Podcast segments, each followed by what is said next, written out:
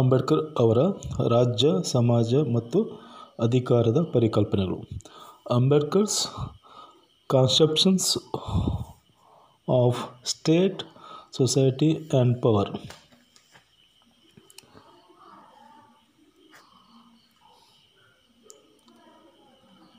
Doctor Ambedkar ಅವರ ರಾಜಕೀಯ ಚಿಂತನೆಗಳ ಬಗ್ಗೆ ಪೊಲಿಟಿಕಲ್ ಸೈನ್ಸ್ ಅಥವಾ ಪೊಲಿಟಿಕಲ್ ಥಿಯರಿಯ ವಿದ್ಯಾರ್ಥಿಗಳಾಗಿ ನಾವು ಗಂಭೀರವಾಗಿ ಚಿಂತಿಸಬೇಕಾಗಿದೆ.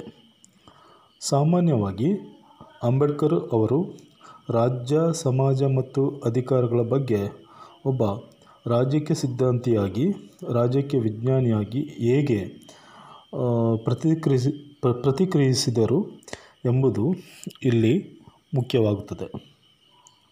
ಅಂಬೇಡ್ಕರ್ ಅವರು ರಾಜ್ಯಕ್ಕೆ ಹೆಚ್ಚಿನ ಮಹತ್ವವನ್ನು ಕೊಡುವುದಿಲ್ಲ. ರಾಜ್ಯಕ್ಕೆ ಅವರು ಹೆಚ್ಚಿನ ಮಹತ್ವವನ್ನು ಕೊಡುವುದಿಲ್ಲ. ಅವರು ರಾಜ್ಯಕ್ಕಿಂತ ಸಮಾಜಕ್ಕೆ ಹೆಚ್ಚಿನ ಮಹತ್ವವನ್ನು ನೀಡುತ್ತಾರೆ. ಅಂಬೇಡ್ಕರ್ ಅವರಿಗೆ ರಾಜ್ಯವು ಆಂತರಿಕ ಅವ್ಯವಸ್ಥೆ, ಅರಾಜಕತೆ ಮತ್ತು ಬಾಹ್ಯ ಅಥವಾ ಹೊರಗಿನ ದಾಳಿಗಳ ವಿರುದ್ಧ ರಕ್ಷಣೆ ವ್ಯವಸ್ಥೆ ಮಾತ್ರ ಆಗಿದೆ.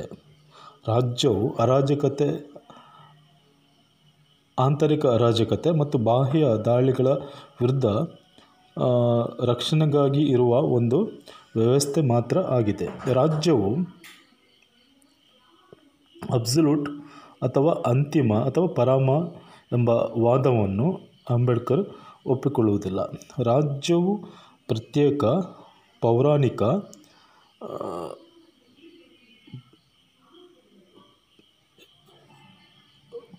ರಾಜ್ಯವು ಪ್ರತ್ಯೇಕ ಪೌರಾಣಿಕವಾದ ವ್ಯಕ್ತಿಯಾಗಿದ್ದು, ಜನರು ತಮ್ಮ ಅಸ್ತಿತ್ವಕ್ಕಾಗಿ ರಾಜ್ಯವನ್ನು ಅವಲಂಬ, ಅವಲಂಬಿಸಿ ಇರಬೇಕು ಎಂಬ ಆದರ್ಶಕ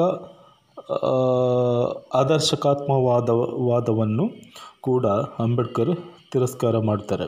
ಅವರ ಪ್ರಕಾರ ಜನರೇ ರಾಜ್ಯವನ್ನು ನಿರ್ಮಿಸಿದ್ದಾರೆ. ಅಂಬೇಡ್ಕರ್ ಪ್ರಕಾರ ಜನರೇ ರಾಜ್ಯವನ್ನು ನಿರ್ಮಿಸಿದ್ದಾರೆ. ಜನರು ಇಲ್ಲದೆ ರಾಜ್ಯವು ಅಸ್ತಿತ್ವದಲ್ಲಿ ಇರುವುದಿಲ್ಲ. ರಾಜ್ಯದ ತಾರ್ಕಿಕ ಗುರಿ ಏನೆಂದರೆ ಮನುಷ್ಯರು ಅತ್ಯುತ್ತಮವಾದುದನ್ನು ಈ ಭೂಮಿ ಮೇಲೆ ಸಾಧಿಸಲು ಸಹಾಯ ಮಾಡುವುದೇ ಆಗಿದೆ. ರಾಜ್ಯವು ರಾಜ್ಯದ ತಾರ್ಕಿಕ ಗುರಿ ಏನೆಂದರೆ ಮನುಷ್ಯನು ಈ ಭೂಮಿಯ ಮೇಲೆ ಅತ್ಯುತ್ತಮವಾದ ಸಾಧನೆಯನ್ನು ಸಾಧಿಸಲು ಸಹಾಯ ಮಾಡುವುದೇ ರಾಜ್ಯದ ಕರ್ತವ್ಯವಾಗಿದೆ. ಸೊ ಈ ಅರ್ಥದಲ್ಲಿ ರಾಜ್ಯವು ಒಂದು ಸಾಧನವಾಗಿದೆ ಹೊರತು ಅದುವೇ ಅಂತಿಮವಲ್ಲ, ಅಥವಾ ಅಬ್ಸಲ್ಯೂಟ್ ಅಲ್ಲ. ಈ ನೆಲೆಯಲ್ಲಿ ರಾಜ್ಯಕ್ಕೆ ತನ್ನ ಸದಸ್ಯರನ್ನು ಸಂತೋಷದಿಂದ ಇರಿಸಲು ಒಂದು ಸಮಾಜವನ್ನು ನಿರ್ಮಿಸುವ, ಸೃಷ್ಟಿ ಮಾಡುವ ಪ್ರಾಥಮಿಕ ಮತ್ತು ತಾರ್ಕಿಕವಾದ ಒಂದು ಕರ್ತವ್ಯ ಇದೆ ಅಥವಾ ಇರುತ್ತದೆ. ಅದರ ಹೊರತು ರಾಜ್ಯದ ಅಸ್ತಿತ್ವಕ್ಕೆ ಅರ್ಥವಿರುವುದಿಲ್ಲ. ಒಂದು, ಸಮ ಸಮ ಸಮಾಜವನ್ನು ಅಥವಾ ಸಮಾನತೆಯ ಸಮಾಜವನ್ನು, ಕಲ್ಯಾಣ ಸಮಾಜವನ್ನು ವೆಲ್ಫೇರ್ ಸೊಸೈಟಿಯನ್ನು ಸ್ಥಾಪಿಸುವುದು ಅಥವಾ ನಿರ್ಮಿಸುವುದು ರಾಜ್ಯದ ಅಥವಾ ರಾಜಕೀಯ ವ್ಯವಸ್ಥೆಯ ಪ್ರಾಥಮಿಕ ಕರ್ತವ್ಯವಾಗಿದೆ ಹೊರತು ಅದು ತನ್ನ ಸದಸ್ಯರ ಕಡೆಗಿನ ವಿಶೇಷ, ವಿಶೇಷವಾದ ಸೇವೆಯಲ್ಲ. ವೆಲ್ಫೇರ್ ಸೊಸೈಟಿಯನ್ನು, ಕಲ್ಯಾಣ ಸಮಾಜವನ್ನು ಸ್ಥಾಪಿಸುವುದು ಮತ್ತು ಅದನ್ನು ನಿಯ, ಅದರ ಕಡೆಗೆ ಸದಾ ಎಚ್ಚರಿಕೆಯಿಂದ ಇರುವುದು ರಾಜ್ಯಕ್ಕೆ ವ್ಯವಸ್ಥೆಯ ಪ್ರಾಥಮಿಕ ಕರ್ತವ್ಯವಾಗಿದೆ ಹೊರತು ಅದು ತನ್ನ ಸದಸ್ಯರ ಕಡೆಗೆ ಅಥವಾ ಜನರ ಕಡೆಗೆ, ಒಂದು ರಾಜ್ಯದ ಜನರ ಕಡೆಗೆ ಅದು ಮಾಡುವ ವಿಶೇಷ ಸೇವೆ ಅಲ್ಲ. ಸೊ ಅಂಬೇಡ್ಕರ್ ಅವರಿಗೆ ರಾಜ್ಯವು ಒಂದು ಮಾನವ ಸಂಘಟನೆಯಾಗಿದ್ದು ಹ್ಯೂಮನ್ ಆರ್ಗನೈಜೇಷನ್ ಅದರ ಗುಣಗಳು ಎಂದರೆ ಒಂದನೇದಾಗಿ ಎಲ್ಲ ನಾಗರಿಕರ ಜೀವ, ಸ್ವಾತಂತ್ರ್ಯ, ಸಂತೃಪ್ತಿಯ ವಿಚಾರಗಳು ಮತ್ತು ಅಭಿವ್ಯಕ್ತಿಯ ಸ್ವಾತಂತ್ರ್ಯ ಮತ್ತು ಧರ್ಮವನ್ನು ಆಚರಿಸುವ ಸ್ವಾತಂತ್ರ್ಯ ಮುನ್, ಮುಂತಾದ ಹಕ್ಕುಗಳನ್ನು ರಾಜ್ಯವು ಕಾಪಾಡಬೇಕು ಎಂಬುದು ಒಂದು ರಾಜ್ಯದ ಒಂದು ಮುಖ್ಯ ಗುಣ ಆಗಿದೆ. ಎರಡನೇದಾಗಿ ಶೋಷಿತ ಜನರಿಗೆ ಉತ್ತಮ ಅವಕಾಶಗಳನ್ನು ಒದಗಿಸಿ ಸಾಮಾಜಿಕ, ರಾಜಕೀಯ, ಆರ್ಥಿಕ ಅಸಮಾನತೆಗಳನ್ನು ನಿವಾರಣೆ ಮಾಡುವುದು ರಾಜ್ಯದ ಕರ್ತವ್ಯ ಮತ್ತು ರಾಜ್ಯದ ಇನ್ನೊಂದು ಮುಖ್ಯ ಗುಣ ಆಗಿದೆ. ಮೂರನೇದಾಗಿ, ಎಲ್ಲ ನಾಗರಿಕರಿಗೂ, ಎಲ್ಲ ನಾಗರಿಕರು ಬಯಕೆ ಮತ್ತು ಭಯದಿಂದ ಮುಕ್ತರಾಗಿರಬೇಕು. ಸೊ ರಾಜ್ಯವು ರಾಜ್ಯವು ಮನುಷ್ಯ ಮತ್ತು ಸಮಾಜದ ಹಿತಾಸಕ್ತಿಯನ್ನು ಹಿತಾಸಕ್ತಿಯನ್ನು ಒಬ್ಬ ಸೇವಕನಾಗಿ ಸಾಧಿಸಬೇಕೇ ಹೊರತು ಮಾಲೀಕನಾಗಿ ಅಲ್ಲ. ಸೊ ರಾಜ್ಯವು ಜನರ ಮತ್ತು ಸಮಾಜದ ಸೇವಕನೇ ಹೊರತು ಮಾಲೀಕನಲ್ಲ. ಈ ನೆಲೆಯಲ್ಲಿ ಅಂಬೇಡ್ಕರ್ ರಾಜ್ಯದ ಸರ್ವಾಧಿಕಾರವನ್ನು ವಿರೋಧಿಸುತ್ತಾರೆ. ಹಾಗೆ ಅವರು ಮೆಕವೆಲಿಯನ್ ರಾಜ್ಯದ ತತ್ವವನ್ನು ಕೂಡ ವಿರೋಧಿಸ್ತಾರೆ ಮೆಕವೆಲ್ಲಿ ತತ್ವವು ಜನರನ್ನು ಹೆದರಿಸಿ ಬೆದರಿಸಿ ಆಡಳಿತ ನಡೆಸುವುದನ್ನು ಸಮರ್ಥಿಸುತ್ತದೆ. ಸೊ ಅಂಬೇಡ್ಕರ್ ಪ್ರಕಾರ ಜನರ ಅಗತ್ಯಗಳನ್ನು ಪೂರೈಸುವುದರಲ್ಲಿ ರಾಜ್ಯವು ನೈಜವಾಗಿ ಮತ್ತು ಪ್ರಾಯೋಗಿಕವಾಗಿ ಇರಬೇಕು. Realistic and practical. ಸೊ, ಈ ಅರ್ಥದಲ್ಲಿ ರಾಜ್ಯವು ನೈತಿಕ ಮತ್ತು ಸಾಮಾಜಿಕ ಗುಣಗಳನ್ನು ಹೊಂದಿರಬೇಕು. ಜನರ ಸಂಚಾರಕ್ಕೆ ಅಥವಾ ಚಲನ ಚಲನವಲನಕ್ಕೆ ರಾಜ್ಯದ ನಿಯಂತ್ರಣವನ್ನು ಅಂಬೇಡ್ಕರ್ ವಿರೋಧಿಸುತ್ತಾರೆ. ಒಂದು ಸಮುದಾಯವು ಇನ್ನೊಂದು ಸಮುದಾಯದ ಮೇಲೆ ಮಾಡುವ ದೌರ್ಜನ್ಯವನ್ನು ನಿಯಂತ್ರಿಸುವ ರಾಜ್ಯವೇ ಅತ್ಯುತ್ತಮ ರಾಜ್ಯ ಎಂಬುದಾಗಿ ಅಂಬೇಡ್ಕರ್ ವಾದಿಸ್ತಾರೆ. ಮತ್ತು ಅದು ಅವರ ಮುಖ್ಯ ಚಿಂತನೆಯಾಗಿದೆ.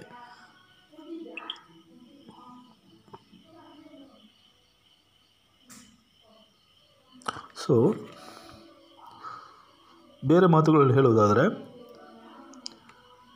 ಮಿನಿಮಲ್ ಸ್ಟೇಟ್ ಅಥವಾ ಸೀಮಿತ ರಾಜ್ಯವು ಅತ್ಯಂತ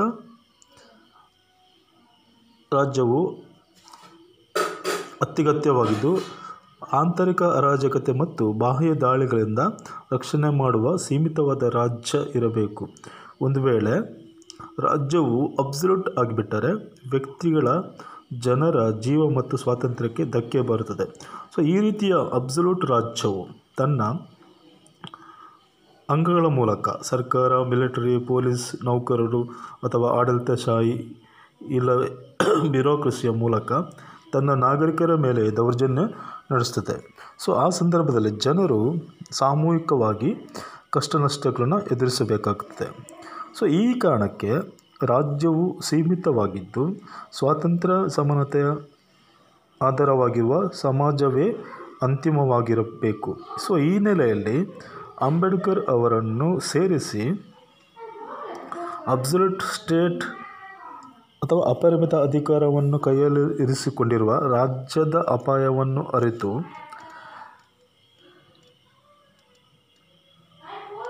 ಒಂದು ಆದರ್ಶ ಆದರ್ಶ, ಆದರ್ಶಯುತವಾದ ಸಮಾಜದ ನಿರ್ಮಾಣಕ್ಕೆ ವಾದಿಸಿದ್ದು ಗಾಂಧಿ, ಅಂಬೇಡ್ಕರ್, ಕಾರ್ಲ್ ಮಾರ್ಕ್ಸ್ ಮುಂತಾದವರು. ಸೊ ಇವರೆಲ್ಲ ಇದೇ ನೆಲೆಯಲ್ಲಿ ರಾಜ್ಯದ ವಿರುದ್ಧ ಒಂದು ಸಮಾನತೆಯ ಆದರ್ಶಕ ಆದರ್ಶಕಾತ್ಮಕವಾದ ಸಮಾಜದ ನಿರ್- ನಿರ್ಮಾಣಕ್ಕೆ ಹೋರಾಡಿದ್ದು, ವಾದಿಸಿದ್ದು. ಈ ರಾಜ್ಯ ಮತ್ತು ಸಮಾಜದ ವ್ಯತ್ಯಾಸಗಳು ಮತ್ತು ಅಪಾಯಗಳ ಕುರಿತಂತೆ ಬುದ್ಧ ಮತ್ತು ಬುದ್ಧ ಮತ್ತು ಅಶೋಕ ಚಕ್ರವರ್ತಿಗಳ ಎರಡು ಉದಾಹರಣೆಗಳಲ್ಲಿ ನಾವು ಈ ವ್ಯತ್ಯಾಸಗಳನ್ನು ಕಂಡುಕೊಳ್ಳಬಹುದು. ಗೌತಮ್ ಬುದ್ಧ ತನ್ನ ಶಾಕ್ಯ ಸಂಘವು ಪಕ್ಕದ ರಾಜ್ಯವಾದ ಕೋಲಿಯ, ಕೋಲಿಯರ ಮೇಲೆ ಯುದ್ಧ ಮಾಡಬೇಕೆಂದು ಮಾಡಿದ ರಾಜ್ಯಕ್ಕೆ ತೀರ್ಮಾನವನ್ನು ವಿರೋಧಿಸಿ, ರಾಜ್ಯಕ್ಕೆ ತೀರ್ಮಾನವನ್ನು ವಿರೋಧಿಸಿ ತನ್ನ ತನ್ನ ರಾಜ್ಯವನ್ನು ತೊರೆಯುತ್ತಾನೆ. ತದನಂತರ ಜ್ಞಾನಕ್ಕಾಗಿ ಅಲೆದಾಡಿ ಅದನ್ನು ಪಡೆಯುತ್ತಾನೆ. ರಾಜಕೀಯ ವ್ಯವಸ್ಥೆಯು ಹಿಂಸೆ ಮಾಡಬೇಕು, ಯುದ್ಧ ಮಾಡಬೇಕು ಎಂಬುದಾಗಿ ನಿರ್ಣಯ ಮಾಡಿದ ಸಂದರ್ಭದಲ್ಲಿ ಅದನ್ನು ಯುದ್ಧ, ಅದನ್ನು ಬುದ್ಧ ವಿರೋಧಿಸ್ತಾನೆ ಅಥವಾ ಯುದ್ಧ ಬೇಡ ಎಂದು ಬುದ್ಧ ವಿರೋಧಿಸಿದಾಗ ಅದನ್ನು ಒಪ್ಪಿಕೊಳ್ಳಲು ತಯಾರಿಲ್ಲದ, ಒಪ್ಪಿಕೊಳ್ಳಲು ತಯಾರಿ ಇಲ್ಲದ ರಾಜ್ಯರು ಅಥವಾ ಸಾಮ್ರಾಜ್ಯಗಳು ಅದೇ ಬುದ್ಧ ಜ್ಞಾನೋದಯ ಪಡೆದ ನಂತರ ಅವನ ರಾಜ್ಯವನ್ನು ರಾಜ್ಯವನ್ನು ತಿರಸ್ಕರಿಸಿ, ಸುಖಿ ಸಮಾಜವನ್ನು ನಿರ್ಮಿಸುವ ವೆಲ್ಫೇರ್ ಸೊಸೈಟಿಯ ಕಡೆಗಿನ ಅವನ ಚಿಂತನೆಗಳನ್ನು, ಅದು ಕೂಡ ಎಲ್ಲರ ಹಿತ, ಎಲ್ಲರ ಸುಖ, ಭೋಜನ ಹಿತಾಯ, ಭೋಜನ ಸುಖ ಎಂಬ, ಎಂಬುದನ್ನು ಕೇಳಿದ ನಂತರ ತಮ್ಮ ರಾಜ್ಯಾಡಳಿತದ ದರ್ಪ, ರಾಜ ಪದವಿಯ ದರ್ಪ, ಅಧಿಕಾರದ ಈಶ್ವರತೆಯನ್ನು ಅರಿತು ನೀನೇ ಬಂದು ನಮ್ಮ ರಾಜನಾಗು, ನಮ್ಮ ರಾಜ್ಯವನ್ನು, ಸಾಮ್ರಾಜ್ಯವನ್ನು ಆಳ್ವಿಕೆ ಮಾಡು, ನಮ್ಮನ್ನು ನಮ್ಮ ಸಾಮ್ರಾಜ್ಯವನ್ನು ಉದ್ಧರಿಸು ಅಂತ ರಾಜ್ಯ ಪದವಿಯನ್ನು ಬುದ್ಧನಿಗೆ ಅರ್ಪಿಸಲು ಬಂದಾಗ ಅದನ್ನು ವಿನಮ್ರವಾಗಿ ನಿರಾಕರಿಸ್ತಾನೆ. ನಿರಾಕರಿಸಿ ಅಹಿಂಸಾ ಸಮಾಜವನ್ನು ನಿರ್ಮಿಸುವ ಧರ್ಮ ಧರ್ಮ ಸಾಮ್ರಾಟನಾಗಿ ಬುದ್ಧ ಉಳಿಯುತ್ತಾನೆ.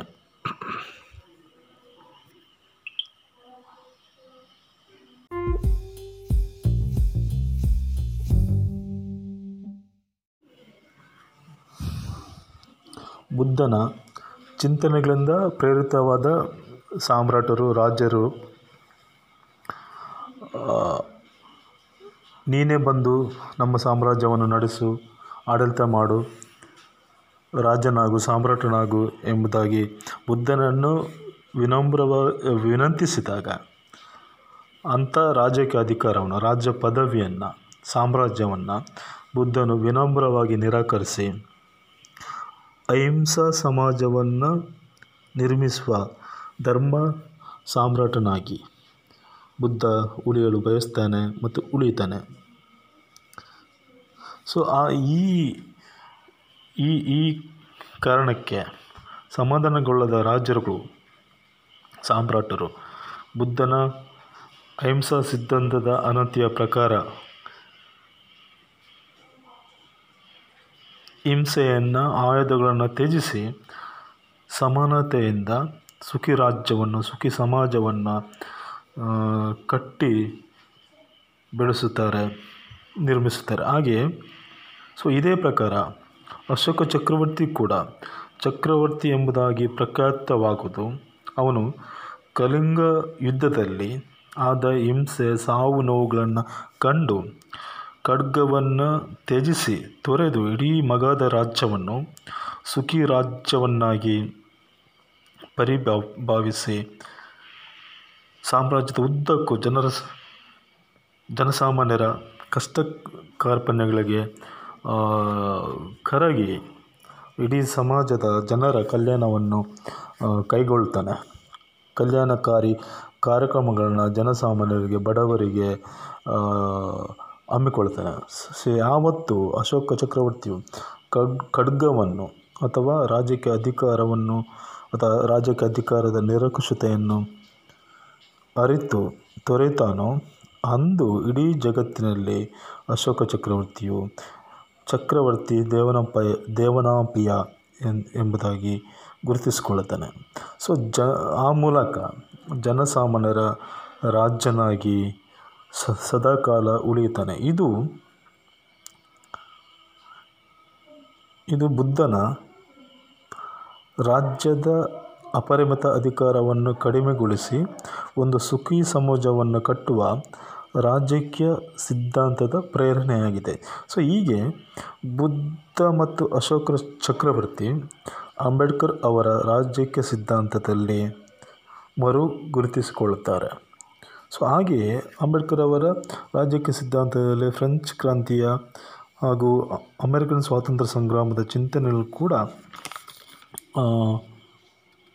ಪ್ರಭವಿಸ್ತವೆ ಒಟ್ಟಾರೆಯಾಗಿ ಮಿನಿಮಲ್ ಸ್ಟೇಟ್ ಅಥವಾ ಕನಿಷ್ಠ ರಾಜ್ಯಕ್ಕಾಗಿ ವಾದಿಸುವ ಅಂಬೇಡ್ಕರ್ ಚಿಂತನೆಗಳ ಹಿನ್ನೆಲೆಯಲ್ಲಿ ಕಾರ್ಲ್ ಮಾರ್ಕ್ಸ್ ಕೂಡ ರಾಜ್ಯವು ಮಾಯವಾಗಿ ಸಮಾನತೆಯ ಒಂದು ಸಮಾಜ ಉಗಮವಾಗ್ತದೆ, ಉಗಮವಾಗಬೇಕು ಎಂಬುದನ್ನು ಎಂಬುದನ್ನು ಆಶಿಸುವುದನ್ನು ನಾವಿಲ್ಲಿ ನೆನಪಿಸಿಕೊಳ್ಳಬಹುದು.